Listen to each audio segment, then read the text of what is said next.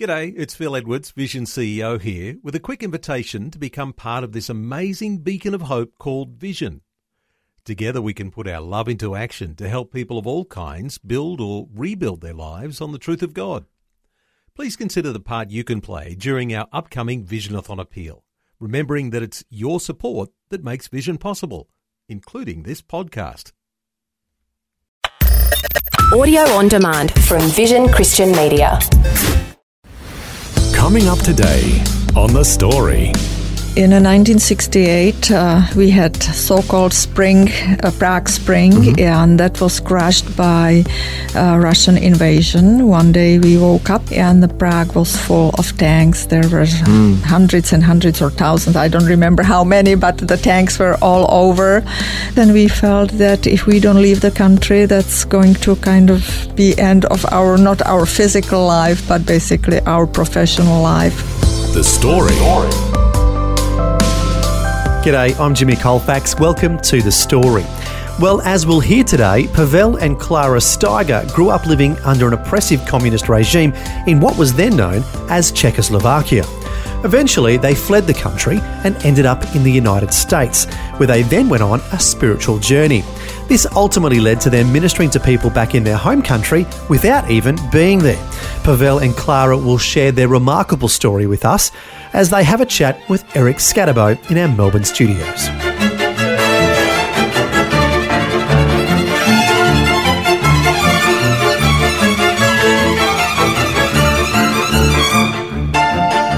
We have some special guests in the studio today. Welcome to the program, Klara and Pavel Steiger. Thank you. Thank you very much. And before we get started, anything you'd like to say about the folk music that we just listened to? Well, the, it's a folk music from Moravian region of uh, Czech Republic, and I just want to say that there are two regions: the Bohemian part of Czech Republic and Moravian part of Czech Republic. And this is from the Moravian part, which is closer to Hungarian border. That's why it is more rhythmic and uh, melancholic, and uh, lots of strings are there. The Czech music would be more brass. Oh, okay. Now you mentioned Bohemian part of the country. Now, it's interesting that we were talking before we started the interview. Whenever there is a arty part of a city, you know, where that's where the playwrights and the artists and the musicians hang out, they always say, oh, it's a very bohemian part of town and that comes from part it, of Czechoslovakia. It basically comes from the, the Czech part of uh, today's Czech Republic. But of course, remember that Czechoslovakia was formed after the World War II. So before the wow. 1914 or 18, actually 1918, there was no Czechoslovakia. The Czechs were there, of course. The Moravians were there, but it was Austro-Hungarian Empire, and before that, it was uh, Holy Roman Empire. And the kings like the Rudolf II, uh, who was the Habsburg, actually, he was a little bit, uh, well, he invited lots of artists, he invited lots of scientists, lots of uh, uh, witchcraft people, and so on to Prague. And Prague is the center of uh, Bohemian, of Bohemia, of Bohemian part of, uh, of that, of that part of the world. And that's why Prague attracted all these strangers. And actually, even the scientists like Johannes Kepler was there, and Tycho Brahe, and actually Casanova is uh, is buried in uh, Czech Republic, what is oh today. the famous lover, yeah, the famous lover. So you can see that all these they were attracted there. It was some kind of, uh, if I may say, like San Francisco of uh, of the United States. Okay, that's. Hmm. And you're not from the Bohemian side then? Well, yes, I actually, we oh, we, we are. well, we are Bohemian side. I actually, my father was Moravian and my mother was Slovak. So I am you know, I am I am Czechoslovak truly. Oh, okay. And but Klara, she's got even more interesting uh, yes, uh, background. I'm, I'm even further. My father is from southern Bohemia, and my mother is from Ukraine. So I go even farther east. Okay. Do you have any artists in your family? Or? Pavel's brother and my brother-in-law. He is a famous toy collector. He is cartoonist. Oh, okay. He is a movie producer and everything else. He he is well-known personality in, oh, okay. especially of uh, Germany and throughout Europe. He's been publishing all around the world. Excellent. cartoons and paintings and everything else. So he is the true artist in the family. Kind of keeping that artistic bohemian tradition going. And he really is very vibrant and kind of immortal man. Oh, he has plans for a thousand years to come. Oh, wow. Uh. what a guy. Alrighty, well, let's find out a little bit more about your background. You obviously grew up in Czechoslovakia. Let's find out what was it like growing up there? Well, actually, you know, it, to make the, the history a little bit more complex and complicated, I was not born in Czechoslovakia. I Oh. was born in, just a second, I was born in Prague, of course, which is, however, when I was born, it was Protectorate Bohemia and Moravia because uh, the World War II was going on, so Czechoslovakia did not exist. The Hitler actually Oh. cancelled the country, okay? Oh. Not the land, of course, but the country was cancelled. So I was born in, uh, In a cancelled Bo- country. in, Yes, in a cancelled cancelled country. yeah. However, in Prague, okay. So I grew up over there, as of, of course, as a Czech, and uh, our native tongue, that's our my mother tongue, and Klara's mother tongue is Czech. So we do not have any accent in Czech. We have accent, of course, in English. And uh, I probably might say that uh, the parents took good care of us. Uh, my my father, he was the businessman, and it was okay till let's say the the communists took power in 1948. And when they took the power in 1948, then uh, my family was expelled from Prague, and I'm sure some of our listeners will know it that they were forced to move uh, out of the out of the city, and uh, he was placed to coal mines, and uh, I think it was very heartbreaking on my mother. She basically died prematurely, probably I'm sure because of broken heart, and uh, it was it was uh, quite sad story. So in 1950, 52, we were expelled from Prague and uh, to a mining town, and basically it conditioned even my uh, my occupation because I later on studied the mining university over there, and I became a mining engineer. Hmm. Okay, and Klara, how was it growing up?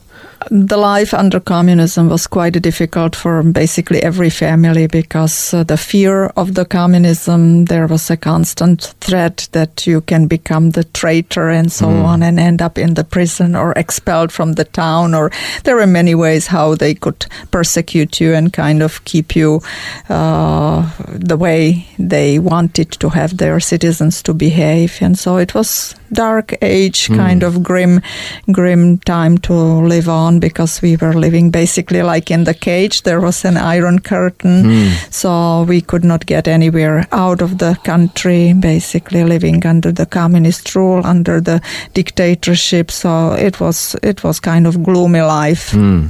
And I imagine spiritually it was dark as well. and spiritually, basically, there was no spiritually at all because it was kind of dimmed by the communism. Because communists are atheists, that's the number one sign of that. So, uh, as we were growing up and living through our adult age, I would say till my age of 25, I never met a Christian who would stand the biblical definition there was some religiosity. We were baptized as children or like that, but it was mainly f- mm, by tradition, not by by conscious mind and decision that you are a believer. Yeah, maybe I would like to add to it because I I grew up as a in a Catholic family. I was an altar boy, and then it seems to me that after 1952, the, even the Catholicism somehow faded out. Basically, after I was about 12, 13, 14 years old, uh, uh, I became, I would say, an atheist or agnostic, or I didn't ask too many questions about it. Okay. And then eventually you left. Tell us about that. Well, in uh, 1968, uh, we had so-called spring, uh, Prague Spring, and that was crushed by uh, Russian invasion. One day we woke up, that was on the August 21st, and the Prague was full of tanks. There were hundreds and hundreds or thousands, I don't remember how many, but the tanks were all over. And that was the end of uh, a few months uh, we had of kind of beginning of the freedom, and that was a terrible thing which happened. Basically, everybody was in shock, and the Russian soldiers they had no idea where they are. They came to help to crush the revolution. Of course, there was no revolution. There was just a little bit of more of free environment, and so that was the end for us. And we felt that if we don't leave the country, that's going to kind of be end of our not our physical life, but basically our professional life and hmm. whatsoever. So we decided to leave the country, and at that time there was over hundred thousand people left. So we were among those who were on time because uh, about six weeks after we left, the uh, government canceled all the passports and they closed the borders, and that was impossible to leave or to go anywhere. And next 20 years, basically, it was again very strict regime of nor- so-called normalization. And when we left, uh, we went to Austria. In Austria, we were waiting for five months uh, for our immigration processing, and we came to United States in 1970, January of 1970. I would like to add that we had uh, two boys, actually, two children when we left. One was one year old, the other one was two years old. So, so it was uh, we had uh, just uh, full hands of kids, and Yes, uh, and we and burned just- the bridges. and we just left with. Uh, do I know if I had maybe five dollars of what it was everything? Yeah. So you came to the United States, and we came happened? to the United States, and since I was a mining engineer, as I mentioned it before, uh, I got quite quickly a job in a small town in northern Idaho. So we first five years we spent in northern Idaho, and uh, it was marvelous. I'll tell you, the people were so nice to us. It was a small town. There is a Lions Club and Rotary Club, and we immediately became their project. So they helped us with everything. I, I, I, I couldn't believe, you know, how The those people, of- how the people helped us uh, in uh, in Idaho, and uh, believe or not, uh, in one week we we had an apartment, and they brought new and even used things, the furniture. They filled up the the the refrigerator. We we have even needles since then. and you playing know, cards and everything was there. uh, playing cards and everything. So it was really really nice. And when was it hard to adapt to a new country? Well, of course, it is hard. The number one was that we came from the large city and we moved into small community of 2,000. It Oh, was a mining community and it was the northern Idaho was kind of very beautiful by uh, the nature and, and all the attractions which were kind of outdoors style of living, the fishing and hunting and so on, which we were never ever exposed to that. Oh, so okay. it was totally different, but the friendship of people and their welcome was absolutely marvelous. So they just didn't, did not leave us alone. They were constantly after us and asking the questions and bringing the goods and inviting us for all kind of social things and so on. So we had no choice then to adapt, and uh, it was the best even for the for learning the language because we did not have any Czechs around, so we were Mm-hmm. Forced, forced to, to, swim. and it Sink was it was yes exactly, and it was absolutely marvelous experience. And you know, actually, I probably should uh, mention since we are now on the radio, a little episode over there. We were in that little town, Osburn, Idaho, for about, do I know, maybe three, four months. So our English was very, very limited, and uh, we were invited to to see the the studio, the local radio. Just imagine those little towns; they have even their radio stations, and uh, and we were just chatting, you know, with our broken English, which is still broken, but we were we were chatting with the with the guy just like with you, and we did not realize that he just put us on the air. So all that all that uh, funny talk we we did, you know, it was on the air, and then immediately, absolutely everybody knew us in that little town. You even know, even in- in even the vicinity. next town and next town. So we You're we star now. became And yeah. we, we didn't know about it that we were on the air. Absolutely, we didn't know about it. So and that was that was kind of funny because everybody knew us. So when we would walk to the drugstore or to the store, so we would hear all the time, "Hi, Paul. Hi, Klara," and we didn't know who is greeting us. Oh, wow. but it was it was really friendly and fun time. So that was kind of uh, the start of your radio career, which we'll talk about yes, later. But absolutely, that was the first time. You're listening to The Story. Today, Eric Scatterbo is chatting with Pavel and Klara Steiger, who are tracing their life journey for us. As we heard, they went on from living under an oppressive communist regime in the former Czechoslovakia to living in a small community in Idaho, in the United States. Next, we'll hear about the spiritual journey they went on as well. All that and more when we return. If this program has highlighted something you'd like prayer for, we'd love to pray for you. Call 1 800 Pray For Me. That's 1 800 772 936. It's a free call. Or text 0401 132 888.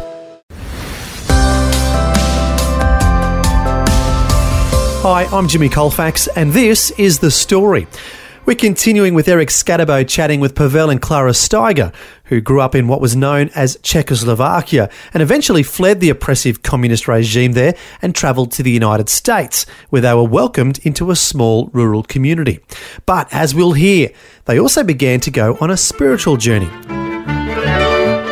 We were in the northern Idaho. We were only for five years, the first five years, and then, then in '74, late '74, 1974, I got a new job with Atlantic Richfield Company, which was a huge oil company, and we were moved to Los Angeles. So from little town, from one extreme to another extreme. And even though you know, even in Los Angeles, the people were so nice because when we just parked our moving truck in front of our new house, the lady just across the street, you know, she just welcomed us and she gave us the key from their home, and I was really at awe. Wow, yeah. But Yes. this was this was really amazing. Even in Los Angeles, it happened. Really? So you know, I, that's that's the Americans at least then, thirty years ago. they they were like that. It was amazing place. But I started working in that company, and when I was about, and we lived basically from weekend to weekend. We grouped up in uh, with the other Czech people around the organization, which is called Sokol. It means Falcon organization, and we we called it. We lived from weekend to weekend. Okay, Quite happy. Friday Friday evening we got to the to the Sokol or Falcon uh, uh, hall and we just chat and there were young families who had young children as we had and we we just chat together and uh, and we planned trips together so we were just uh, getting to the countryside and to the mountains and to the national parks together Oh, okay. and so on so we had I would say and I had pretty good salary. We had pretty good life, you know. And I was, I would say, secularly speaking, quite, quite proud of myself, you know. And uh, I was even, my heart was so proud, you know. Then I said, you know, the teachers, you know, always said that there will be nothing out of me. And now I said, who else have, let's say, the swimming pool now? Uh, me, you know, who was supposed to be nobody, I have the swimming pool, and the teachers don't have it. See, so I was just puffing up, you know Yeah, uh, yeah. who I am. However, I was in my uh, early 30s or mid 30s. And uh, I came to some kind of, uh, I would say, uh, middle age crisis or whatever. And the middle age crises were about of this nature. Uh, well, uh, there was nothing before I was born and uh, there will be nothing after I die. So my life actually hangs in the beginning, uh, at the end, on two nothingnesses, if you will. And then, of course, if not something is in between two nothings or nothingnesses, then that something, which is my life, has no meaning whatsoever. It must be nothing too. And uh, you know, I was philosophizing this this this way, and I just uh, said to myself, if it is if, my life has no meaning because it starts nowhere and it goes nowhere then it doesn't make any difference if i am rich or poor or if i am handsome or ugly or if i am i don't know uh, healthy or sick if i am a manager of a big company or if i'm a homeless guy. Basically nothing made sense. And uh, well i was on the outside i was very happy and outgoing guy but on the inside i was quite quite crying nobody noticed that. I didn't share my feelings with anybody. And I actually ended up, you know, reading books from Eric von Däniken, you know, some kind of uh, outer space civilizations who planted life over here on this uh, on this earth. And uh, well, I had the problem only, you know, that uh, if we were made by the green men from Mars or whoever uh, or wherever, then who made them? And if the pink men made uh, the green men, who made the pink men? So all the, the whole problem actually was just postponed Right. to to endless uh, eternity or so it didn't give me any answer and i ended up with some kind of uh, uh, strange uh, thoughts you know uh, probably what we would call today new age you know with uh, with those those that stuff and once uh, I I was at lunchtime just uh, rambling Los Angeles downtown and walked in the into the store with used books and uh, and usually uh, the, the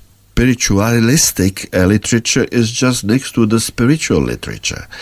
And I somehow was looking of course at the spiritualistic literature but my hand went into the spiritual literature and uh, and I pulled out a book and uh, that book somehow caught my interest and it was a spiritual book and it introduced me salvation and, and Christ and I started reading the book and it had lots of uh, references uh, to the Bible. I had a Czech Bible so I read the Czech Bible. I got an English Bible. It was amazing to me that the both Bibles are the same even written in different languages. And just studying books and studying the Bibles Czech and English I just found myself one day in our bedroom just asking the Lord to come to my heart and uh, forgive my sins that I just uh, put the sins uh, on him. And uh, that's how I became a Christian. And Klara, what did you think of the change that happened in your husband? Well, the women are usually more pragmatic. so I thought that uh, I have a crazy man. and uh, I reasoned with myself that um, some women have. Uh, Wife cheaters and woman beaters and so on. So I have only crazy men, and that's easier to accept than the other two options. So more or less, I just was hoping that this is one of his uh, philosophical experiments like UFOs and other things like that. And pretty soon that he will kind of wake up from that dream, which did not happen. And so for a while he went um, looking for the church and he took boys on Sundays. So I had free half day for myself, which was not so bad. And so that went for several months. And um, uh, one day he asked me, or one Sunday he asked me if I would join them, that somebody at work told him about the church he should visit and so on. And I kind of felt that I have nothing better to do. So I said, okay, I will go and be with the family. And uh, that was the Sunday we walked into Grace Community Church in Los Angeles. And John MacArthur is pastor Oh, over okay. there. And it was the first time that I've seen the church of such a large size. They, their Sunday average attendance is about 10,000 people. So it was a major event. And so we walked in and I was kind of looking carefully around and the people seemed to be quite normal and they behaved very normal and they were young and vibrant and, and quite happy. And so we walked in, we sat down, and there was, of course, the beginning, the choir, which was done very nicely and professionally. It, it was really, really nice. But I said, uh, I was thinking to myself, well, this is not the reason why people are here, because if you have to want to have some kind of cultural event, you go to concerts, theaters, and so on. And then came the pastor, and he was teaching uh, from book of Ephesians, the chapter five, about the role of women in today's society. And Oh, there you go. that was a message for me, even though there were many more people. I what I've heard really churned me inside. It was it was a shock what I heard, and I did not like what he was saying. But Oh. I knew that uh, I should listen because he was quoting from the Bible. It was not a talk that that you would judge the society and and make conclusions of what you see and what is your opinion or like that. But it was clearly quoting the scripture, and that was really convincing. And it was like in my head there was a red flashing light, you know, saying to me, pay attention, pay the attention, listen carefully, because I could see the life of my mother, I could see my life, my family, and so on. I knew that I'm heading to the dead end, and mm. I better pay attention what I heard.